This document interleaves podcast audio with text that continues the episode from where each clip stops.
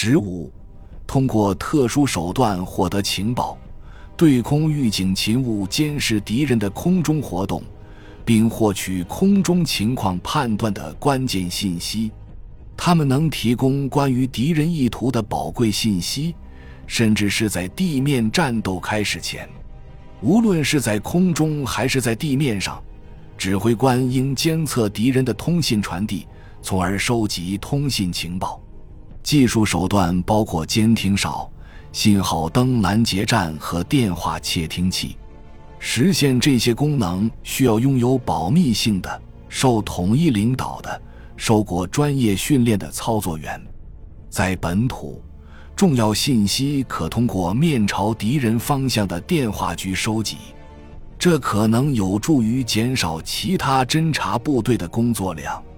预先安排的视听信号可用于本土收集信息，在外国领土上，监听公用电话系统是收集信息的有效方法。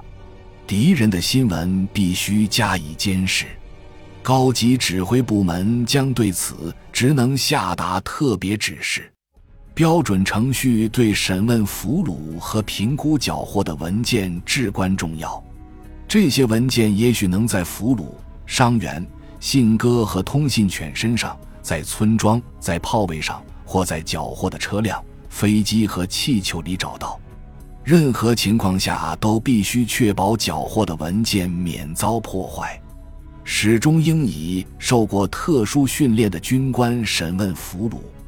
经过短暂审讯并粗略审查他们的证件后，俘虏必须经最直接的路线送往指挥部。对俘虏迅速而又巧妙的审讯至关重要。审讯人员应询问他们所属的部队、友邻部队、上级单位、指挥官的姓名、最后的宿营地点、调动和运输工具、部队的状况和士气，以及所有特殊武器的使用。国际法不允许在审讯中使用强制手段。审查后，没有军事意义的文件必须返还俘虏。当地居民的说辞也能提供重要信息。搜索火车站、邮局和类似设施，可获得带有军事内容的电报、密码、通信呼号等重要信息，也可从官方通信中收集。追击行动期间，这类信息经常出现。感谢您的收听，本集已经播讲完毕。喜欢请订阅专辑，关注主播。